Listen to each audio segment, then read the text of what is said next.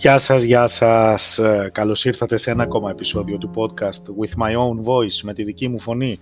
Σήμερα είναι αισίως Παρασκευή 31 Μαρτίου του 2023. στο σημερινό 12ο ε, επεισόδιο της σειράς θα αναφερθώ ξανά στο δημογραφικό ζήτημα. Ε, εξαιτίας της πρόσφατης δημοσίευσης από την Ελστάτ, την Ελληνική Στατιστική Υπηρεσία, των ολοκληρωμένων πλέον στοιχείων της απογραφής του ελληνικού πληθυσμού. Δεν ξέρω αν το θυμάστε, είχαμε πέρσι, α, όχι πέρσι, το 2021 κιόλας, δύο χρόνια πριν, είχαμε την γενική απογραφή του πληθυσμού, η οποία ήταν, ήταν και μια περιπέτεια, έτσι, γιατί στην Ελλάδα τα πάντα είναι μια περιπέτεια. Τέλος πάντων. Λοιπόν, θα θυμάστε όσοι με παρακολουθείτε ότι δεν είναι η πρώτη φορά που αναφέρομαι στο δημογραφικό ζήτημα που αντιμετωπίζει η χώρα μας. Το πρώτο, το πρώτο πρώτο επεισόδιο του αυτής της σειράς των podcast α, είχε τίτλο «Πόσοι τελικά είμαστε στη χώρα αυτή και γιατί αυτό να με ενδιαφέρει». Είχε θέμα το δημογραφικό ζήτημα. Θυμάμαι μάλιστα η πρώτη μου δημοσιευμένη εργασία πολλά χρόνια πριν αφορούσε ακριβώς αυτό το ζήτημα, το ελληνικό δημογραφικό ως ζήτημα εθνικής ασφάλειας. Έτσι, αυτός ήταν ο τίτλος της, της εργασίας μου, η οποία έχει δημοσιευθεί. Α, λοιπόν, στα μέσα του Μαρτίου, στα μέσα του μήνα, του τρέχοντος μήνα, η Ελληνική Στατιστική Αρχή, η Ελστάτ, δημοσίευσε επιτέλους τα αποτελέσματα μιας πραγματικά επεισοδιακής απογραφής, για όσους το θυμούνται και το παρακολουθήσαν, α, γενικού πληθυσμού για την ελληνική επικράτεια το 2021. Και τα στοιχεία αυτά είναι, κατά τη γνώμη μου, άκρος ανησυχητικά. Πιο συγκεκριμένα, τώρα προσδεθείτε ακολουθεί ένας βομβαρδισμός από αριθμούς. Ο συνολικός πληθυσμός της χώρας μας μειώθηκε κατά περίπου 3%, 3,1% και διαμορφώθηκε λίγο κάτω από τα 10.500.000 άτομα. Δεν θα σας τα πω με προσέγγιση δεκάδας, okay? θα, είμαι, θα είμαι ποιητής όλες οι ελληνικές περιφέρειες εκτός από δύο, τη περιφέρεια της Κρήτης και η περιφέρεια του Νοτιού Αιγαίου, γνώρισαν μικρότερη ή μεγαλύτερη συρρήγνωση του πληθυσμού τους από την, από την προηγούμενη απογραφή το 2011. Να θυμίσω ότι οι απογραφές γενικού πληθυσμού γίνονται κάθε 10 χρόνια.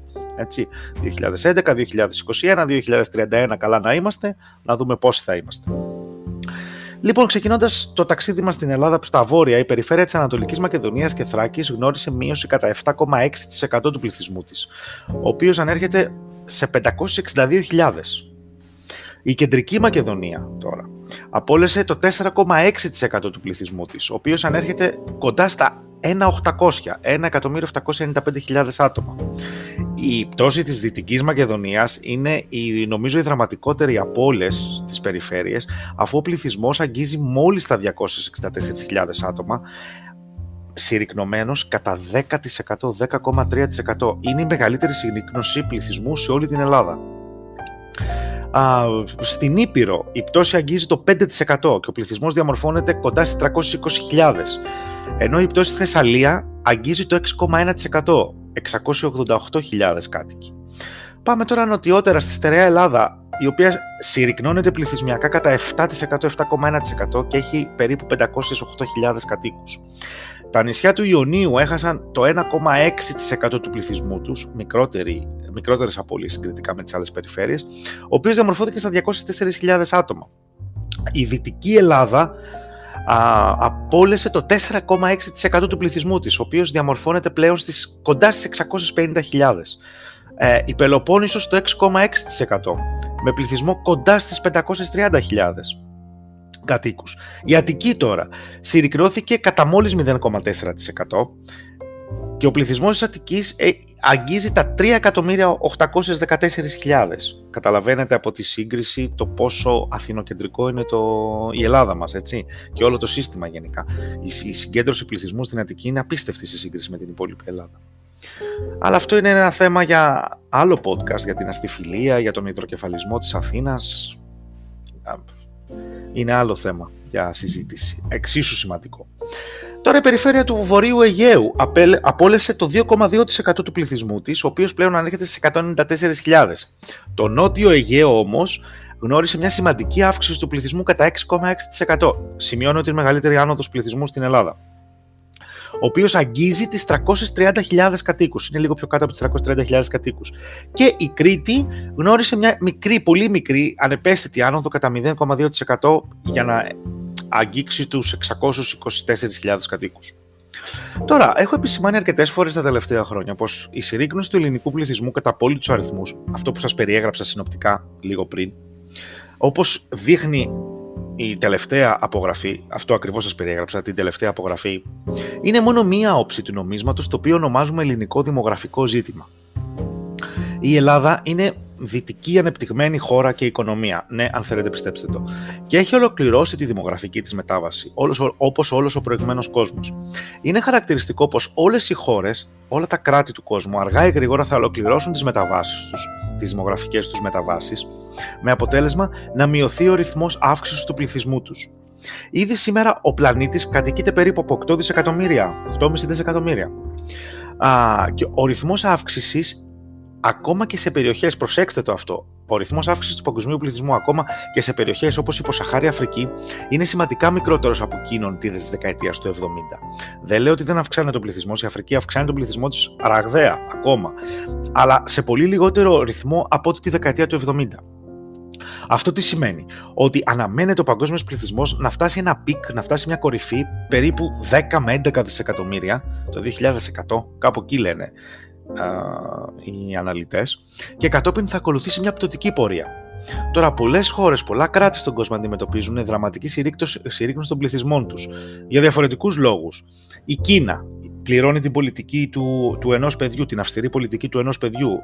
Συρρυκνώνει τον πληθυσμός της ραγδαία.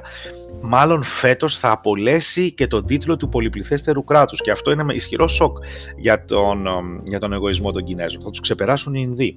Η Ρωσία ο πληθυσμός της Ρωσίας μειώνεται δραματικά και εξαιτίας τους πολέμου. Έχουν τρομερές απώλειες. Η Ιαπωνία, επίσης, η Νότια Κορέα και πολλές δυτικές χώρες, όπω η Ιταλία π.χ., όπως όλοι οι Βαλκανικοί μας γείτονες εκτός Τουρκίας. Εδώ να σημειώσω ότι ολόκληρη η Ευρωπαϊκή Ένωση, περίπου το 2100 διάβαζα σήμερα, αναμένεται να έχει απολέσει το 6% του πληθυσμού της. Η Δυτική Ευρώπη αυτό αναμένεται να έχει σημαντικές επιπτώσεις στην ισχύ των κρατών γενικά στον κόσμο. Γιατί, και να, να κάνω μια υποσημείωση εδώ, ένα αστεράκι, ότι ο πληθυσμός ενός κράτους συνιστά ένα στοιχείο της σκληρής τους ισχύω. Της σκληρής του ισχύως. Hard power το λένε οι διεθνολόγοι. Ε, κατά την ανάλυση των διεθνών σχέσεων. Και είναι ένας αξιόπιστος δείκτης της ισχύως σχετικά. Και μετρήσιμος. Απόλυτα μετρήσιμος. Να επιστρέψουμε τώρα στην Ελλάδα η χώρα μας αντιμετωπίζει ακόμα τη ραγδαία γύρανση του πληθυσμού της. Πράγματι, αν δείτε την ηλικιακή πυραμίδα στην Ελλάδα, θα διαπιστώσετε πως ο αριθμός των ανθρώπων που είναι από 65 και πάνω, 65 plus, αυξάνεται ραγδαία, ενώ αντίστοιχα μειώνονται τα παιδιά ηλικίας από 0 μέχρι 14 ετών. Το τελευταίο είναι φυσικό επακόλουθο, μιας και οι γεννήσεις έχουν μειωθεί αισθητά στη χώρα τις τελευταίες δεκαετίες, ενώ σταθερά αυξάνονται οι θάνατοι. Δυστυχώς. Με αποτέλεσμα η γονιμότητα στην Ελλάδα να έχει οπισθοχωρήσει σε 1,34, αυτό σημαίνει, μωρά ανά γυναίκα ουσιαστικά, είναι ένα από, από τους χαμηλότερους δείκτες στην Ευρώπη, ενώ ο δείκτης αναπλήρωσης του πληθυσμού ανέρχεται στα 2,1 παιδιά. Οπότε καταλαβαίνετε, είμαστε κατά 0,7-0,8, υπολοιπόμαστε. Οπότε ο πληθυσμός μοιραία μειώνεται. Το ισοζύγιο συνεπώς γεννήσεων και θανάτων είναι σταθερά, σταθερά αρνητικό και μάλιστα το χάσμα μεγαλώνει όσο περνάνε τα χρόνια. Και τώρα εδώ έβαλε και το χεράκι του και ο COVID, να πω την αλήθεια. Οπότε το ελληνικό δημογραφικό ζήτημα έγκυται στη μείωση του ελληνικού πληθυσμού κατά απόλυτους αριθμούς, αλλά και στην ταυτόχρονη γύρανση του πληθυσμού. Το 2030, μάλιστα, η Ελλάδα αναμένεται να είναι η πιο γερασμένη χώρα της Ευρωπαϊκής Ένωσης της γερασμένης Ευρωπαϊκής Ένωσης. Αυτή είναι μια θλιβερή πρωτιά. Και αυτές είναι οι δύο όψεις ενός πολύ σκληρού και σύνθετου προβλήματος που αντιμετωπίζει η Ελλάδα, που λέγεται ελληνικό δημογραφικό. Η βαθιά οικονομική κρίση τώρα οδήγησε στην έξοδο, δηλαδή σαν να μην έφταναν όλα αυτά. Είχαμε και τη βαθιά οικονομική κρίση των τελευταίων ετών, που οδήγησε στην έξοδο χιλιάδες νέους και νέες. Αυτό το περιβόητο θα το έχετε ακούσει πολλές φορές, το περιβόητο brain drain. Και να σας πω την αλήθεια, εντάσσω και εγώ τον εαυτό μου σε αυτό, γιατί σας μιλώ από τις Ηνωμένες Πολιτείες. Έφυγα από την Ελλάδα τα προηγούμενα χρόνια, εγώ και η γυναίκα μου. Αυτό μοιραία επιδίνωσε τους δημογραφικούς δείκτες. Και η επιστροφή των ανθρώπων, αυτών που φύγανε τα τελευταία χρόνια, ε, εξαιτίας οικονομικής κρίσης και για να βρουν μια καλύτερη, μια καλύτερη ζωή, μια καλύτερη ποιότητα ζωής, δεν πρόκειται να γίνει με κανένα φθηνό πολιτικό κόλπο και ημίμετρα, τα οποία κατά καιρούς ε, ανακοινώνονται. Πρέπει να αλλάξουν ριζικά τα πράγματα στην Ελλάδα όσον αφορά την αξιοκρατία και τη συρρήκνωση αυτού του δυσκίνητου πελατειακού κράτους που ταλανίζει γενιές και γενιές ταλαντούχων Ελλήνων που δεν ανήκουν σε κανένα κομματικό στρατό και έχουν κουραστεί από αυτή την κομματική κατάσταση και από αυτή την κομματική σύψη και από αυτή την, την πολιτική δυσοδεία, να σας πω την αλήθεια. Και ε, κρίνω εξιδίων τα αλότρια, μιλάω πιο πολύ και από το, από το δικό μου παράδειγμα.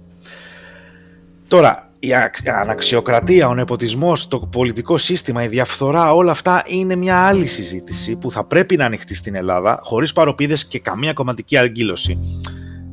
Ε, καταλαβαίνω ότι είναι εξαιρετικά δύσκολο.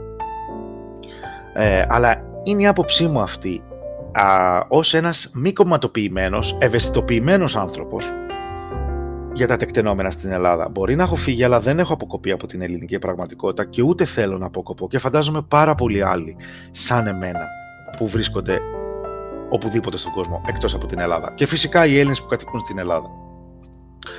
Η πρόσφατη τραγωδία στα Τέμπη, δυστυχώς θα ξαναναφερθώ σε αυτό, σε αυτό, το, σε αυτό το θλιβερό γεγονός. Η πρόσφατη τραγωδία στα Τέμπη και η μετέπειτα τραγική απόκριση του πολιτικού συστήματος έδειξαν ξανά πως δεν υπάρχει θέση στην Ελλάδα για νέους. Για νέους σαν και εμένα, σαν και εσένα. Και ειλικρινά παίρνω την ευθύνη αυτού που λέω. Έχω αειδιάσει από τα γεγονότα που ακολούθησαν το δυστύχημα στα ΤΕΠ. Πραγματικά. Και είμαι πολύ σίγουρος ότι δεν είμαι μόνος μου. Αλλά να επιστρέψουμε στο δημογραφικό, γιατί αυτό είναι το θέμα του σημερινού podcast.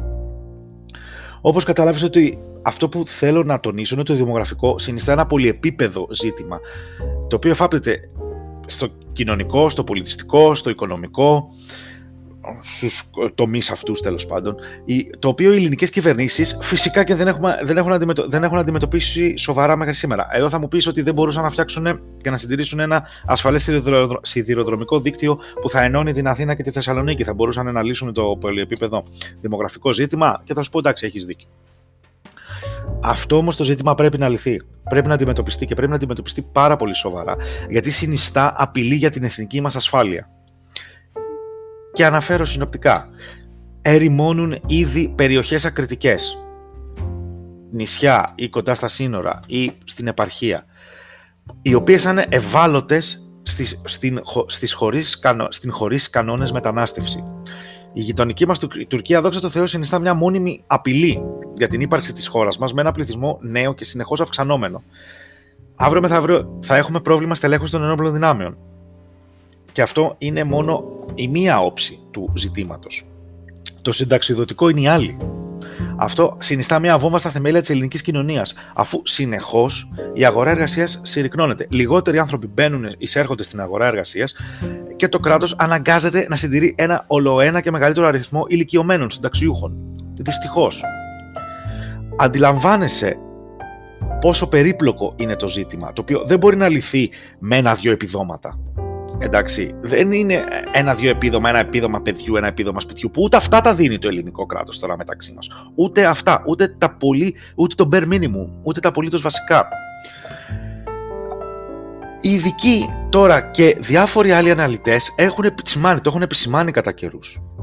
Δεν είναι καινούριο. Θα το ε, έχει πάρει το αυτί σου κάπου. Θα το έχεις διαβάσει κάπου σε κάποιο άρθρο, στον ειδικό τύπο ή οπουδήποτε σε μια προσπάθεια να κινήσουν επιτέλους τον διάλογο στη χώρα για την χάραξη μιας στρατηγικής αντιμετώπισης του ζητήματος μακροπρόθεσμα. Αυτό που, δεν κάνουμε, αυτό που δεν κάνουμε ποτέ, δεν είμαστε οργανωμένοι και δεν προσπαθούμε να λύσουμε τα ζητήματα, τα ζητήματά μας μακροπρόθεσμα, ε, αυτό ακριβώς πρέπει να κάνουμε. Παρ' όλα αυτά, νιώθω ότι το πολιτικό σύστημα δεν έχει αντιληφθεί πλήρως το μέγεθος του ζητήματος, αλλά και την καθημερινότητα που αντιμετωπίζουν χιλιάδες νέοι και νέες, οι οποίοι βρίσκονται στην ενδυνάμει ηλικία να στήσουν τη δική τους οικογένεια. Με 600 ευρώ, με 700 ευρώ μισθό, δουλεύοντας από το πρωί μέχρι το βράδυ, χωρίς καμία υποστήριξη, πώς να κάνεις οικογένεια; Σε πάρα πολύ απλά ελληνικά. Αυτή είναι η καθημερινότητα που πρέπει να αλλάξει άρδιν για να αντιμετωπιστούν και η χρόνια καθεξία του ελληνικού κράτους και να βελτιωθούν οι συνθήκες ε, ζωής των Ελλήνων και να αποφασίσουν οι Έλληνες επιτέλους να αρχίσουν να κάνουν περισσότερα παιδιά, να αρχίσουν να κάνουν οικογένειες και να επανέλθουν οι Έλληνες που βρίσκονται στο εξωτερικό. Έστω να κρατηθούν αυτοί που βρίσκονται ακόμα στην Ελλάδα. Να μην φύγουν. Γιατί μαθαίνω ότι θέλουν πολλοί νέοι να φύγουν από την Ελλάδα. Δυστυχώς. Και με αυτό το τελευταίο θα κλείσω το, και το σημερινό επεισόδιο. Είναι ευχή και τροφή για σκέψη μέχρι την επόμενη φορά. Γιατί επιτέλους προκυρήθηκαν και οι εκλογές και παρακολούθησε να δεις ποια ζητήματα, σε, για ποια ζητήματα θα αναλωθούν οι, οι πολιτικοί μας, οι υποψήφοι οι πολιτικοί μας, οι υποψήφοι που θα κυβερνήσουν την Ελλάδα αύριο μεθαύριο και να δούμε αν θα αναφερθούν στο δημογραφικό με προτάσεις, με προτάσεις για τη μακροπρόθεσμη αντιμετώπιση του, για να μην το βρούμε μπροστά μας και χτυπάμε το κεφάλι μας στον τοίχο. Αυτά έχω να πω και για σήμερα. Ευχαριστώ πάρα πολύ. Θα τα πούμε στο επόμενο επεισόδιο. Καλό βράδυ.